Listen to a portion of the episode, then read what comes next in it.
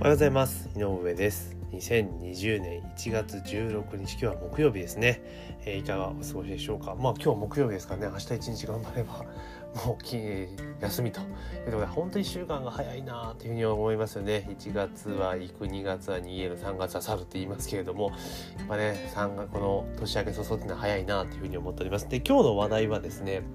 まあ最近ねいきなりステーキが絶不調だっていう記事がバンバン出てる中でえそのいきなりステーキの陰に隠れてですね絶好調で今拡大を続けているステーキ業態が実はあってやっぱりステーキっていうのがね、えー、実は今かなり話題を集めているんですね。で、このやっぱりステーキっていうのは、もともと沖縄の、えー、にあったステーキチェーンが、えー、沖縄でかなりね、有名で、かなりのシェアを持っているステーキチェーンが、いよいよ全国に打って出たというところなんですね。で、やっぱりステーキ業態ってやっぱ人気があるんですよね。結局はお肉ってやっぱ美味しいじゃないですか。で、ステーキとかだと、で、この多分やっぱりステーキもそうですし、いきなりステーキもそうなんですけど、一人で入りやすいっていうのが、やっぱりポイントなんじゃないかなと、個人的には思ってるんですよ。あの、焼肉肉の、最近ね、あの、一人焼肉の焼肉ライクってどうなんだろうかなってあんま聞かないですけれども、あの、やっぱり一人で入って食べられるっていうのがやっぱいいのかなと思います。肉食べるとなると、焼肉だとやっぱ一人で行くのって結構勇気いるじゃないですか。まあ、それがステーキだったら、まあ、ささっと食べていけるっていうところがあるので、まあ、そういうところがやっぱり受けてるのかなという気はしています。じゃあ、いきなりステーキと何が違うのかっていうところなんですけれども、やっぱ値段がね、プライスが、値段がやっぱりね、あの、パッと見は安いんですよね。パッと見は安い。で、パッと見は安いってどういうことかというと、やっぱりその、えっと、いきなりステーキ確か、あの、加減が300、もともとは 300g からだったわけですよね。なんですけど、やっぱりステーキさんは 200g から入っているので、あの、もちろんね、単価相対的に、あの、グラムあたりの単価はいきなりステーキさんより若干安めなんですけれども、ただやっぱり300とか400とかがっつり食べようとするとやっぱ2000円、3000円になっていくのかなっていうところはありますね。まあ、サまあ、サーロインで3000か 400g 食べてるところなので、まあ、言うほどね、そんなこうめちゃめちゃ高いってわけじゃないんで、価格帯を見た感じでいくと、まあ、いきなりステーキよりは入りやすいかなっていうようなイメージがありますね。この値段でいくと。で、どちらかというと、その、赤身肉が中心なんで、ヘルシーですよね。うん、あのリブロースとかでね油がドンとあるようなではなくて赤身の肉なんでまあ今がそういうところでいくとまあえー、消費者のニーズにも合ってるのかなというところがあります。で、ハンバーグステーキも 300g で1000円。300g で1000円で、これ結構ね、結構リーズナブルですよね。うん、で、すごいですよね。で、これ、今、あれですね、食べ放題、飲み放題3500円。これ別業態ですよね。びっくりした。えー、まあそういうの、まあ基本的にはお肉の業態でやっている企業さんなんですね。で、えー、本社はですね、沖縄那覇ですね、ディーズプランニングさんってところが、まあ、やっているというところなんですね。多分これフランチあの沖縄以外は多分フランチャイズだと思うんですけれども、まあ、どんどん広がっていくというところですね。私自身まだこれ行ったことないので、あの大阪ではですね、お店多分見た時さっきあったんですよね。大阪で見た時に、どこだろう。えー、っとですね、大阪も確かね、あったんですよ。これ今沖縄ですね。あ、でもほとんど今フランチャイズでやってるんですね。えー、っと、宮城、えー、大分、九州、やっぱ九州、南の方が多いですよね。九州とか多くて。で、えー、名古屋、名古屋もぼちぼち出てますね。あ、ありましたね。福島、えー、対馬、あ、宮古島か。宮古島区なんで、えー、っと、これは、あれですね、福島のところな、京橋か。京橋に1個ありますね。えー、やっぱりステーキ京橋。これちょっと行ってみようかなと思いますね。京橋だとなんかの用事で。あと近場で行くと、あ、南森町にもできてますね。南森町が、これは22席で行って、で、京橋の方がちょっとでかいんですね。南森町があって、大阪、近所2店ありますね。これちょっと今度ね、ちょキンキンにちょっと行ってみて、レポートしようかなと思いますね。うん、話題ですからね。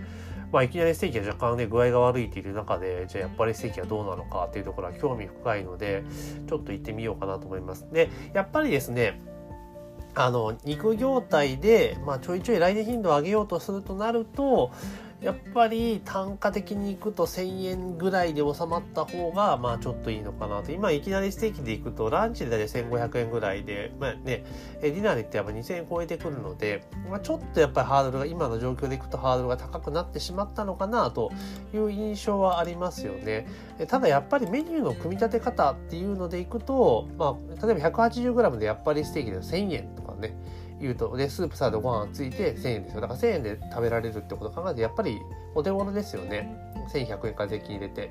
っていうとやっぱりこうちょっとねリーズナブル感が伝わってくるんですよ。でただそのいきなりステーキと同じように例えば、300g ぐらい食べようとすると、えー、やっぱりね1500円を超えてくるんですよね、うん、そう考えるとまあまああれですよね。やっぱり値段的には変わらない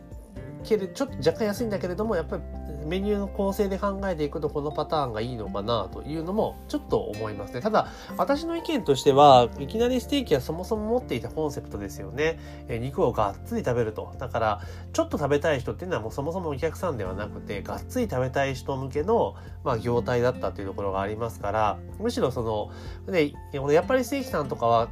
少量ね、180とか200とかっていうところの商品出してるんですよ。で、ですからその分1000円とかいうね、プライス安く見えるんですけれども、そうじゃなくて、やっぱりいきなり正義もこれに習ってしまうと、逆に差が出てこなくなってしまうので、むしろ、あの、もうがっつり、いや、うちはもう 300g 未満の人はちょっとお客さんとしていいですわ、みたいなぐらいにちょっと尖らした方がいきなりステーキの方がいいんじゃないかなと思います。ただそもそものコンセプトは肉好きががっつり肉を食べたいっていうのに応えるために作ったお店のはずなんですよ、いきなりステーキって。だそれがだから目先でちょっとお客さん来なくなってきてしまったがゆえに 200g とかね、少量のものを売ったりとかいろんなことをしてしまった結果ちょっと迷走してしまってもいかなかった、なってしまったと思うんですよね。ただここは改めて、あらね、仕切り直しで、やっぱりですね、がっつりそれこそ、あの、あれですよ。最低が 300g っても徹底して、